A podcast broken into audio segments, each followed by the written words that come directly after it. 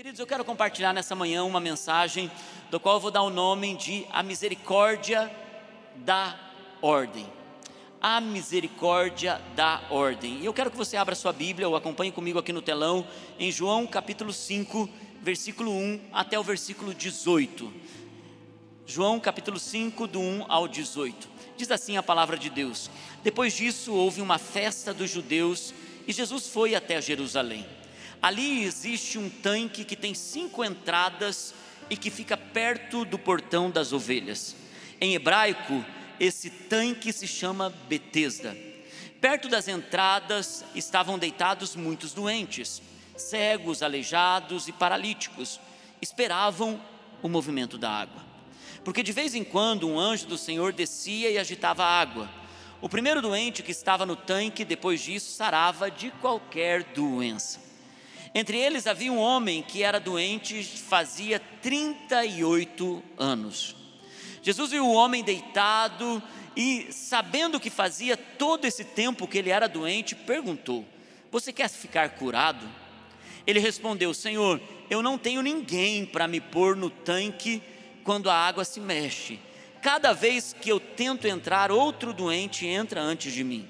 Então Jesus disse: Levante-se pegue a sua cama e ande. No mesmo instante, o homem ficou curado, pegou a cama e começou a andar. Isso aconteceu no sábado. Por isso, os líderes judeus disseram a ele: Hoje é sábado e a nossa lei não permite que você carregue a sua cama nesse dia.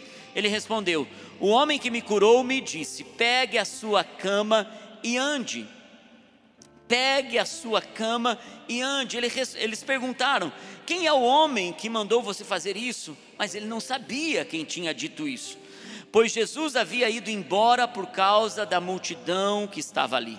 Mais tarde, Jesus encontrou o homem no pátio do templo e disse a ele: Escute, você agora está curado, não peques mais, para que não aconteça com você uma coisa ainda pior. O homem saiu dali e foi dizer aos líderes judeus que quem o havia curado tinha sido Jesus. Então eles começaram a perseguir Jesus porque ele havia feito uma cura no sábado. Então Jesus disse a eles: O meu pai trabalha até agora e eu também trabalho. E porque ele disse isso, os líderes judeus ficaram ainda com mais vontade de matá-lo, pois além de não obedecer à lei do sábado, ele afirmava que Deus era o seu próprio Pai, fazendo-se assim igual a Deus. Irmãos, ao ler esse episódio, nós vemos Jesus no ministério terreno dele, dando misericórdia palpável e visível a Israel. Até então ele tinha feito isso com os seus discípulos, ele tinha derramado misericórdia para as pessoas que estavam no seu grupo mais íntimo, ele tinha realizado atos de misericórdia, compaixão, e ele tinha derramado um coração misericordioso diante de Pedro, Tiago, João. Eles viram Deus encontrando uma mulher chamada Maria Madalena e dando tanta misericórdia para aquela pecadora, para aquela prostituta, expulsando uma legião de demônios dela e trazendo ela para perto do seu coração e dando nova história, nova vida, nova jornada os discípulos tinham visto misericórdia em Jesus sendo derramada de forma profunda, mas agora Jesus faz isso de forma pública. Ele chama a multidão, ele vai em um lugar onde a multidão se reunia, ele foi num lugar onde havia tantos doentes, tantas pessoas com problemas, tantas pessoas que a sociedade olhava e dizia: Eu sinto até nojo de colocar meus olhos nas enfermidades que estão no corpo das pessoas que estão nesse tanque. E nesse lugar, Jesus manifesta misericórdia. E Jesus então dá ordem à misericórdia. Ele dá um comando de misericórdia.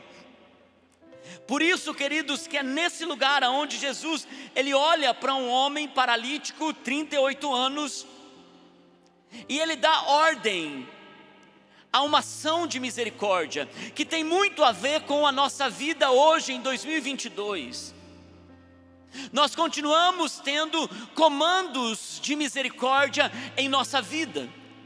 ordens de misericórdia em nossa vida e a gente muitas vezes não percebe o quanto Jesus ainda continua agindo com misericórdia.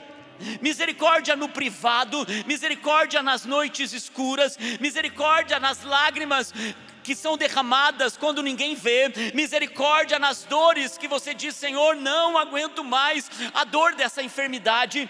Jesus ainda continua derramando misericórdia para um grupo fechado de amigos, de família.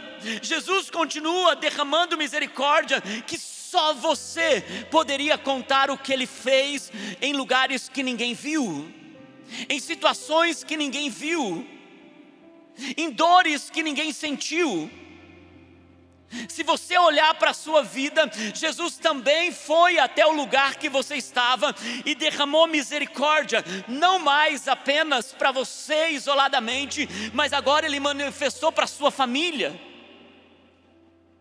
Ele manifestou diante dos outros. Você está aqui hoje, muitas pessoas estão olhando para você agora mesmo e estão dizendo: não, não, não, não, você não é aquela pessoa que você era no passado, não, não, você não tem aquelas atitudes que você tinha no passado. Misericórdia, misericórdia de Deus, misericórdia que muitas vezes você não tem como falar, você só tem lágrimas para agradecer.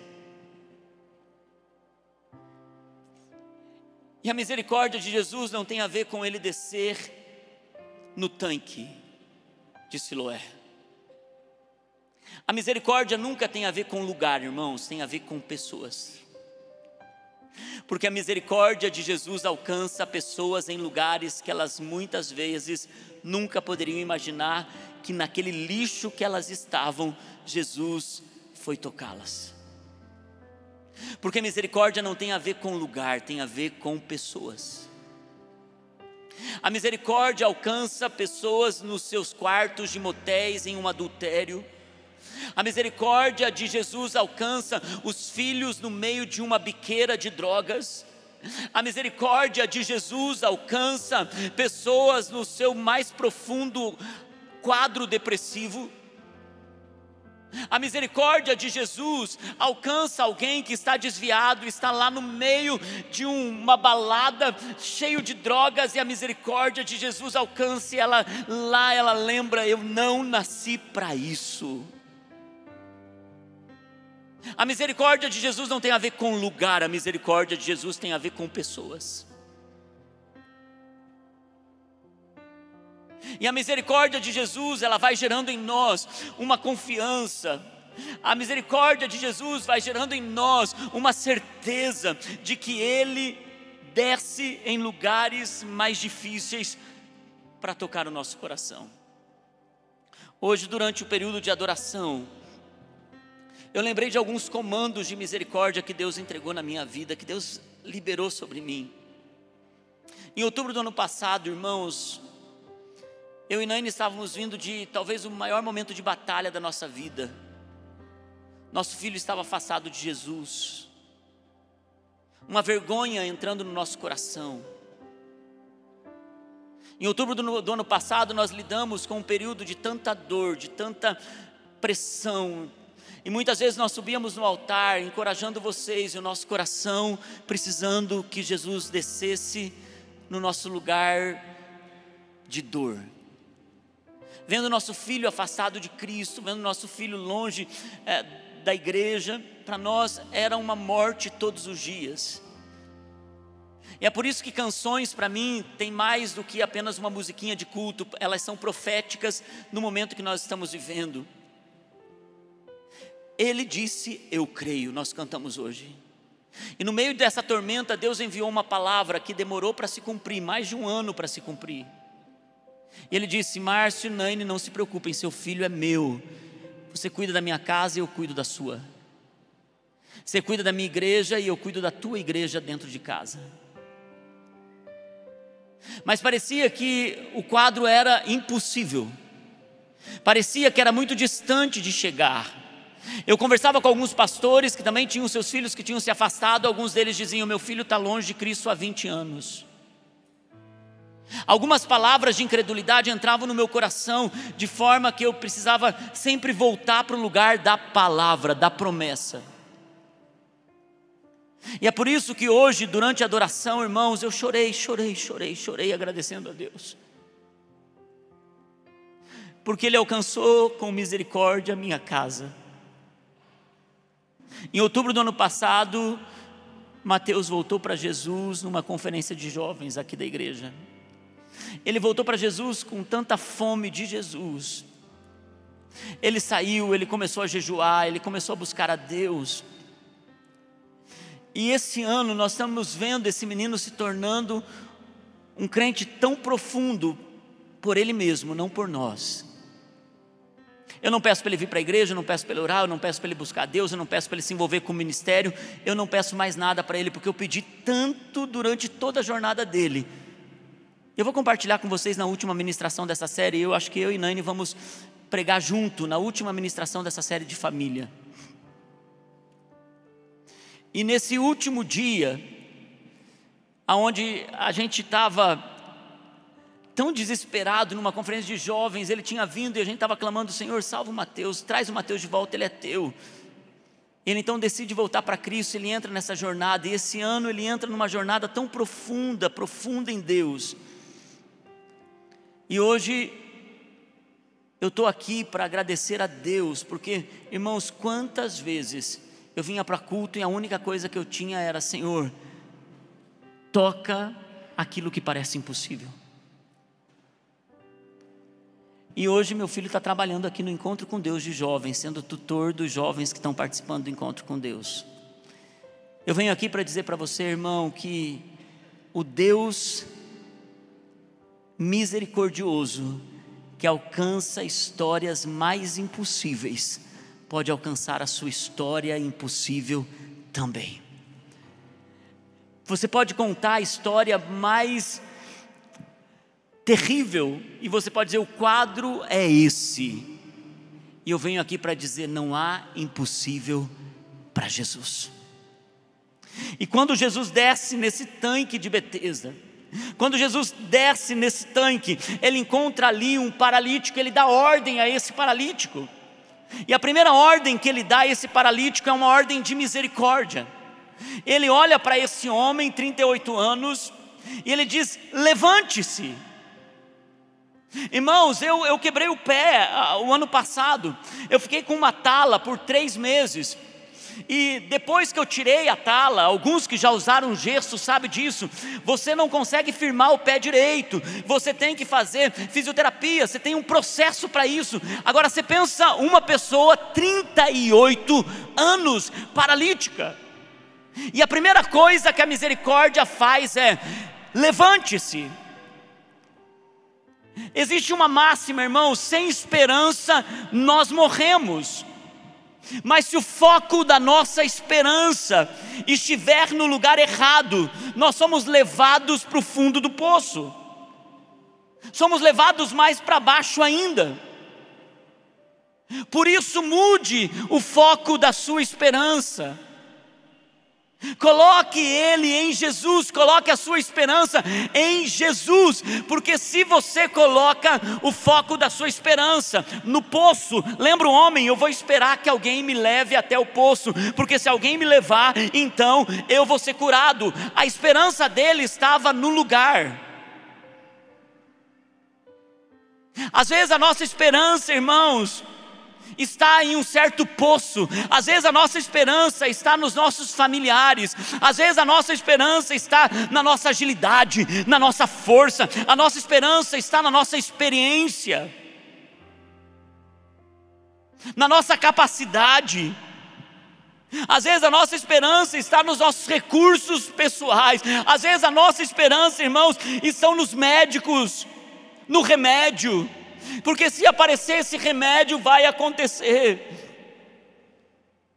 E nós colocamos a esperança nos lugares errados. Às vezes nós colocamos até nossa esperança em pessoas, porque se você for falar com ele, ele muda, se você for ah, dar uma ajudinha, ele melhora, e nós colocamos a esperança em coisas, pessoas, quando na verdade a nossa esperança está na misericórdia de Jesus. Jesus, ele disse que ele curaria aquele homem.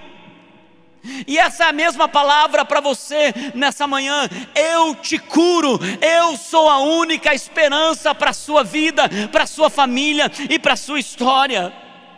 Por isso Jesus disse: levante-se. Irmão, saia do chão, levante-se da onde você está. Levante-se da onde você está. É impossível que o poder de Deus se manifeste quando você tem que fazer algo. O poder de Deus vai se manifestar quando você souber que nada que você faça é o suficiente para Ele mover. Ele é poderoso em sua essência, misericordioso na sua essência, na sua bondade, no seu coração, na sua vida. A segunda ordem que Jesus dá é: tome a sua cama. Primeiro, ele olha para esse paralítico e diz: levante-se. E a segunda ordem, ele diz: tome a sua cama. Se a primeira ordem é algo impossível se levantar depois de 38 anos, eu tenho muitas histórias de coisas impossíveis que eu já ouvi como pastor, de portas improváveis serem abertas. Eu já ouvi histórias de pessoas sendo libertas do alcoolismo do dia para a noite. Eu já vi histórias de pessoas saindo de uma vida de promiscuidade do dia para a noite. Eu já vi histórias de pessoas nos seus lugares mais escuros e eles falarem: Eu ouvi a voz do Espírito Santo enquanto eu estava no meio de uma balada terrível, drogado, e lá no meio eu ouvi a voz do Espírito Santo e eu disse: Esse não é meu lugar, eu tenho que voltar para a igreja, porque lá é o meu lugar. E, pastor, depois que eu voltei, nunca mais saí.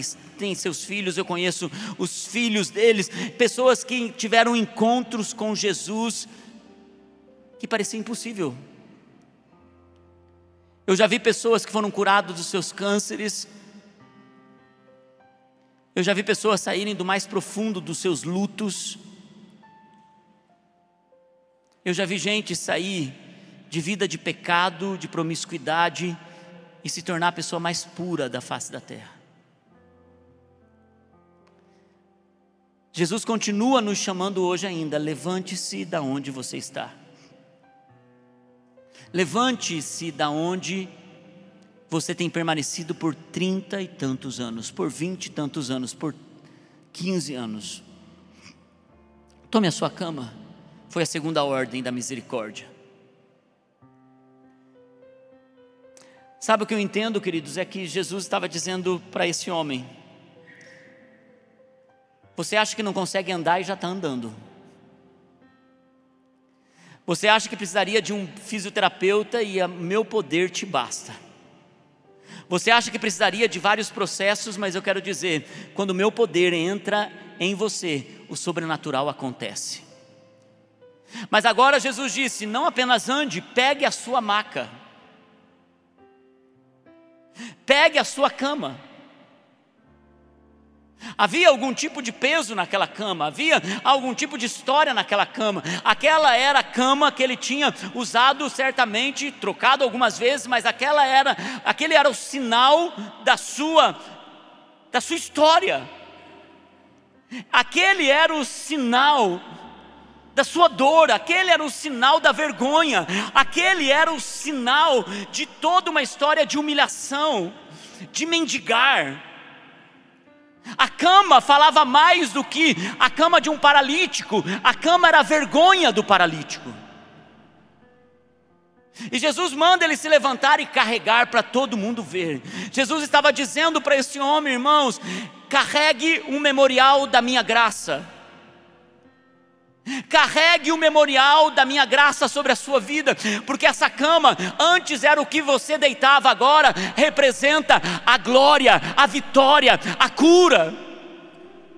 Existem memoriais de graça que Deus nos dá, irmãos. Existem memoriais de história que Deus vai nos dando no nosso processo toda a tua vergonha, todos os seus pecados, toda a sua história, da onde você estava por anos daquele jeito, Deus te levanta daquele lugar.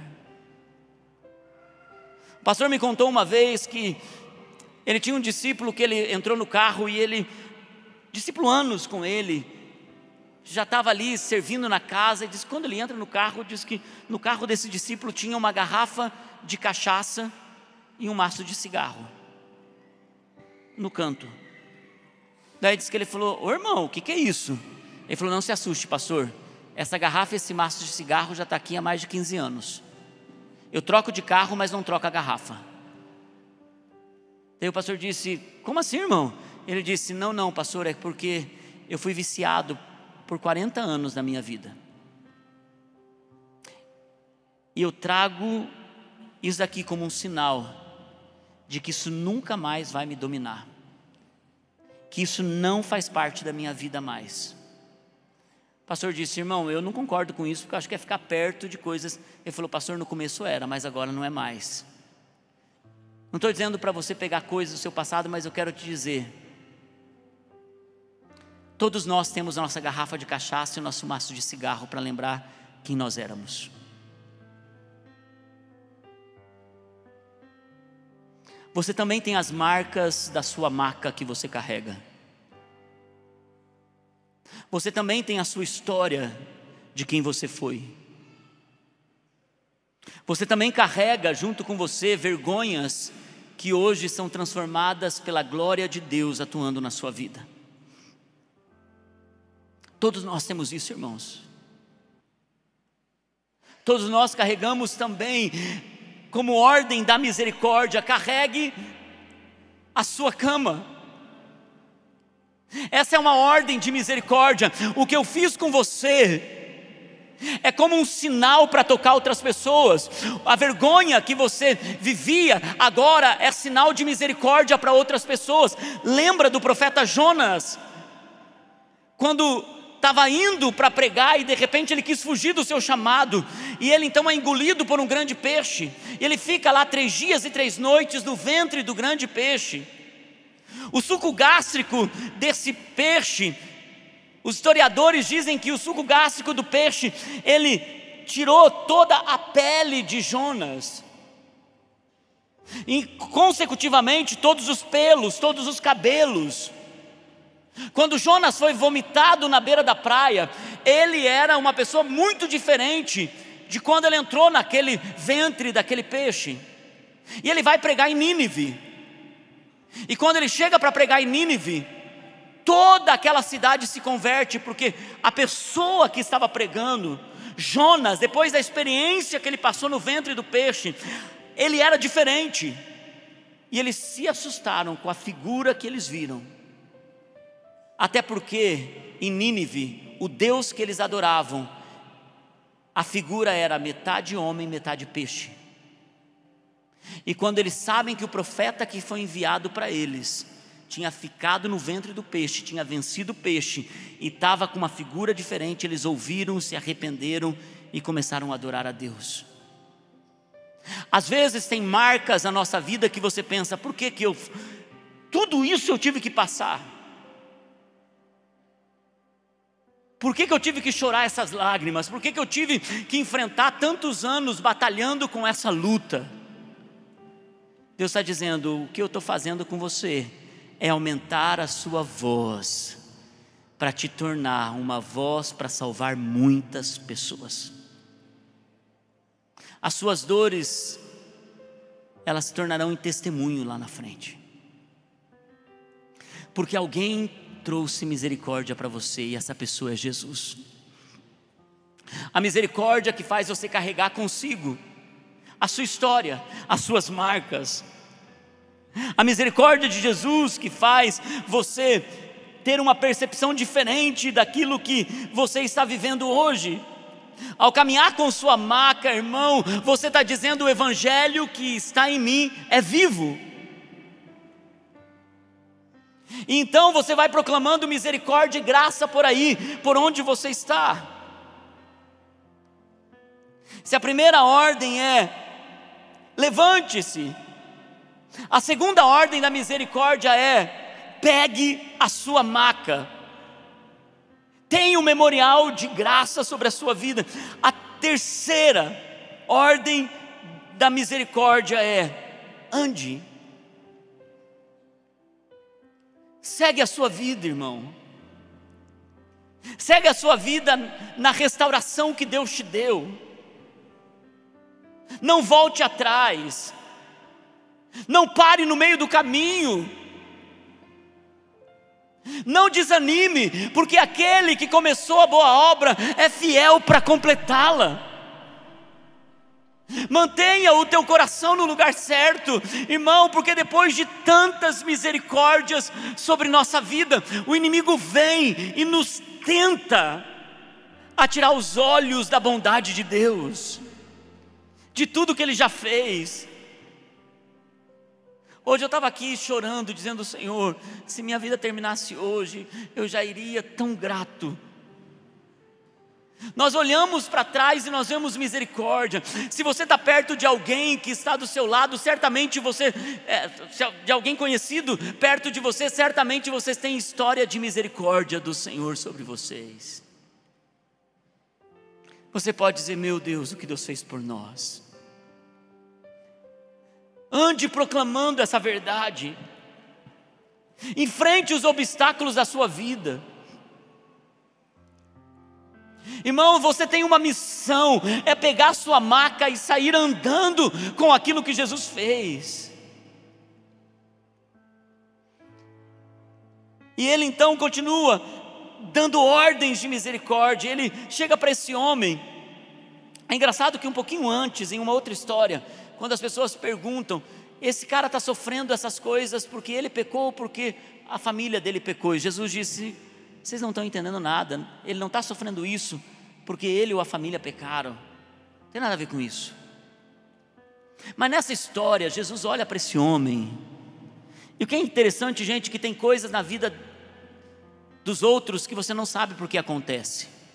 Porque você não sabe o que só Deus sabe.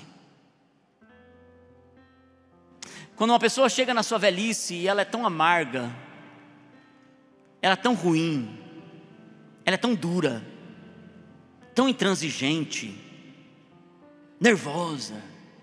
Quando a pessoa vai envelhecendo, se torna de cabelo branco na sua velhice, e as pessoas não gostam de estar perto dela. Ninguém sabe que tipo de vida aquele senhorzinho tão bonzinho, fraquinho, ou aquela senhorinha de cabelo branco tão bonitinha, que tipo de vida ela levou todos os anos anteriores àquela figura idosa. Numa história, Jesus disse: nem esse, nem seus pais pecaram. Isso que ele está sofrendo não tem nada a ver com isso. Mas nessa história, Jesus conhecia esse homem. Jesus conhecia a história desse homem e a Bíblia não relata o que. Mas termina o texto dizendo o seguinte: Vem cá, levante-se ande, carregue a sua maca, mas eu quero te dar um alerta de misericórdia. Eu quero te dar uma ordem de misericórdia. Não peques mais. Para que não te aconteça coisa pior. Jesus não falou para os outros, mas nessa história, para esse homem, Jesus fala para ele. Porque Jesus sabe de coisas que os outros não sabem. Jesus sabe de fraquezas que os outros não sabem. Jesus sabe que se você voltar para aquele lugar, se você voltar a pecar, o seu estado vai ser pior. E é por isso, irmãos, que para algumas pessoas uma coisa não pode, para outras pessoas outras coisas são proibidas.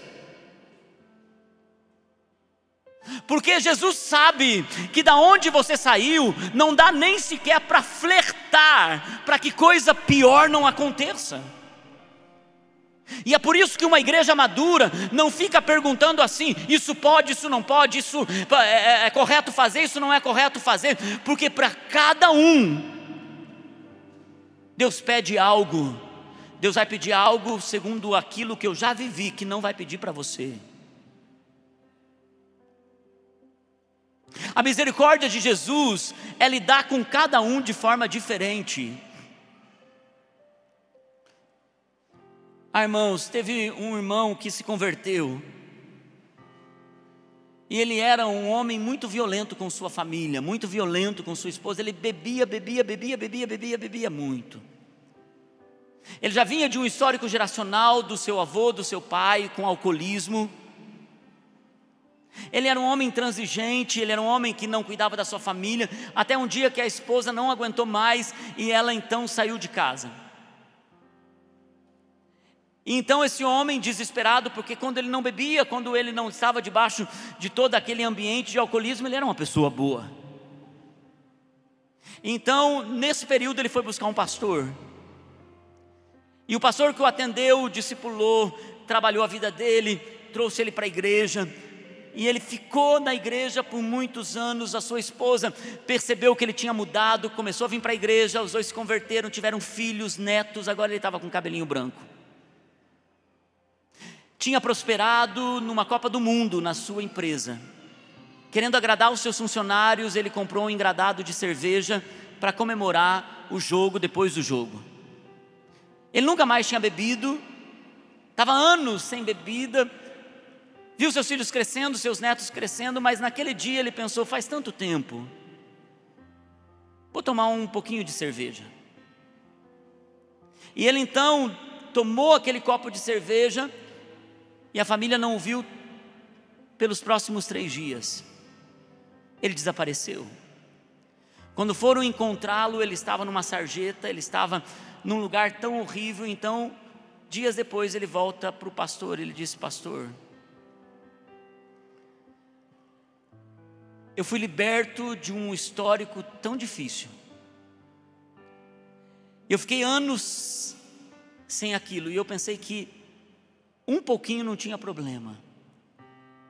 E quando eu pisei novamente naquilo, lembra que Jesus disse para esse homem: Não peque mais, para que coisas piores não te aconteçam. E ele volta, irmãos, naquele estádio, ele diz assim: Pastor, eu não posso sair da graça, porque a minha vida vira uma desgraça. E essa não é a história de todos. Mas eu quero dizer, irmãos, que para alguns de vocês tem coisas que não dá para voltar aonde você já foi escravo.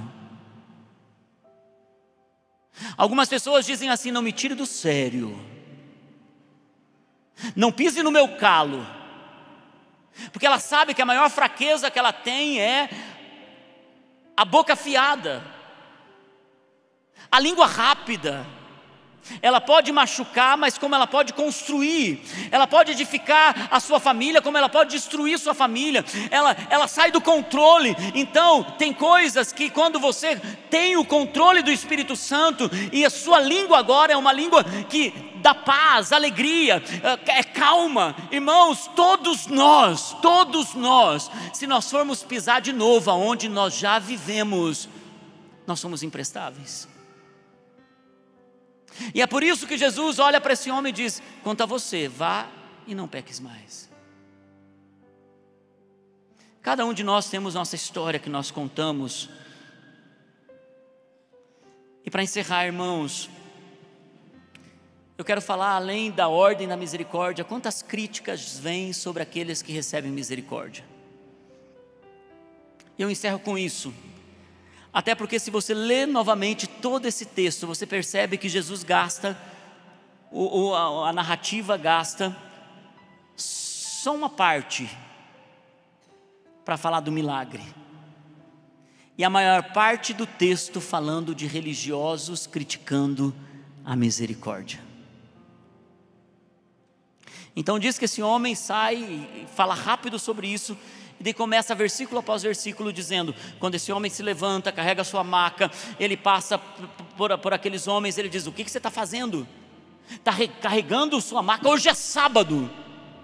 Ninguém trabalha no sábado. Para você ter uma ideia do nível de exigência da lei judaica, por eles considerarem que Deus descansa no sábado e ele não trabalha no sábado, pensa nisso, gente. A lei e a religiosidade coloca Deus em uma caixinha da mentalidade pequena humana. Deus não trabalha no sábado, porque havia uma ordem do Velho Testamento de que no sábado todos deveriam descansar, e Deus também descansou da sua obra, e ele dizia: ninguém pode fazer nada no sábado. Para você ter uma ideia, eles contavam quantos passos uma pessoa dava, porque se ele desse mais quantidade do que aquele passo, significava trabalho e ele estava pecando contra Deus. Até quanto você ia andar no sábado, a lei dizia. Para você ter uma ideia, eu não fui para Israel ainda, mas meus amigos que foram, eles falaram que no sábado, no Shabat, até hoje, nos hotéis, os elevadores param andar por andar porque você não pode erguer a mão para apertar no botão ali, porque isso é trabalho no Shabat. Então eles já colocaram o sistema para fazer isso. A religiosidade não entende misericórdia, nunca vai entender misericórdia. Sabe o que a religiosidade diz? Você errou, vai ter que pagar. Sabe o que um ambiente religioso diz? você era assim a vida toda, não me engane, não me venha com isso. A religião está sempre olhando para o passado das pessoas, a misericórdia está olhando para o futuro das pessoas. A, a misericórdia está dizendo: tem uma nova chance, tem um recomeço pode ser feito novo. A misericórdia nunca está interessado no seu passado, a misericórdia está interessado no seu futuro. Levante-se, ande, pega a sua maca e não peques mais no futuro, porque o que você já fez, feito está. Agora é nova vida, é novo tempo. Os religiosos não. Os religiosos estão dizendo o que, gente? Eles estão dizendo: não, não pode andar, não pode carregar maca. Eles ficaram desorientados. E quando perguntam para aquele homem: quem te curou? Ele não sabia. Ele não tinha perguntado o nome. Ele não tinha entendido o que tinha acontecido. Irmãos, tem tanta crítica quando você decide mudar a sua vida pela misericórdia de Jesus. E essas críticas são um confronto em quem não entende Deus. Porque de repente você começa a ter posturas diferentes, e eles estão dizendo para você: Estão fazendo lavagem cerebral em você. Você começa a ser mais amável, gentil, você começa a ter fidelidade, você começa a ter uma, ser uma pessoa que muda o seu comportamento na sua empresa, nos seus negócios, e de repente as pessoas vão dizer: o que está acontecendo? Se você começa a ler a Bíblia, você está doido? E se você devolve o dízimo ainda, daí você virou mulherzinha de pastor. Porque as pessoas não entendem a misericórdia que gera fidelidade. Na verdade, nem os amigos muitas vezes entendem o que a misericórdia causa em nós. Igreja, e eu quero dar um último conselho para vocês. A misericórdia que você tem sido alcançado por, por durante todos esses anos. Ah, irmãos, e você nem precisa ser um crente para ter a misericórdia de Jesus, mas como crente você desfruta da gratidão da misericórdia de Jesus. Porque se você for olhar para a sua vida lá atrás, você viu Deus agindo com tanta misericórdia durante toda a sua história. Você recebeu tanta misericórdia de Deus, eu recebi tanta misericórdia de Deus. Que nós precisamos tomar muito cuidado, irmãos, muito cuidado, para quando alguém que carregando a sua maca passar por nós, igreja, a gente não seja parte dos fariseus e religiosos que estão dizendo: é muito pouco tempo, me prove que realmente você mudou. Me prove realmente que você é diferente. Às vezes, até dentro de casa, alguém está sedento por mudança e o companheiro, a companheira, o marido, a esposa, os filhos estão dizendo assim: hum, não muda. Nós precisamos ter tanto cuidado para que quando os que vierem de fora, as Marias Madalenas, os paralíticos de 38 anos, os que carregam as suas macas, a gente não esteja com uma prancheta dizendo assim: me prove, vamos ver quanto tempo vai durar isso. Pelo contrário, sabe o que a gente tem que fazer? Lembrar de uma coisa: joga fora a prancheta e pega a maca que você precisa carregar e anda com o memorial de misericórdia que você mesmo foi alcançado. A misericórdia dá ordens. Alguns de vocês que estão aqui nessa manhã, teu coração está quase explodindo de gratidão. Outros de vocês estão aqui nessa manhã, dizendo: Senhor, eu preciso de misericórdia sobre essa garrafa de cachaça e essa carteira de cigarro. Senhor, eu preciso de misericórdia sobre a minha língua e sobre os meus olhos. Eu não sei aonde você ainda continua no teu poço, achando que você, na sua habilidade, vai conseguir chegar até as águas. Mas uma palavra eu te digo nessa manhã: o Deus que trouxe você até aqui se importa com você e não com o lugar que você está porque para Ele o mais importante é você experimentando misericórdia e graça. Amém? Vamos nos colocar em pé.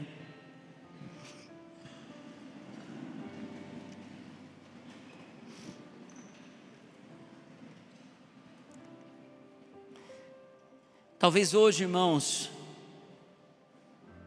seja o teu outubro com alguns milagres que você precisa marcar memória hoje. Tem datas que são muito importantes. São datas de recomeço de uma nova história. Algum tempo atrás eu atendi, vou até falar melhor isso hoje à noite, porque os jovens estão vindo do encontro. Mas algum tempo atrás eu atendi uma pessoa que ele disse, acho que por 20 anos, se eu não me engano, por 20 anos eu estive em um ambiente de drogas. Eu vivia fumando maconha, eu me casei, eu tive meus filhos. Eu achava que aquilo não me fazia mal. Mas no começo eu achava que era apenas algo que me trazia calma para a ansiedade, e de repente eu percebi que eu estava mais ansioso ainda.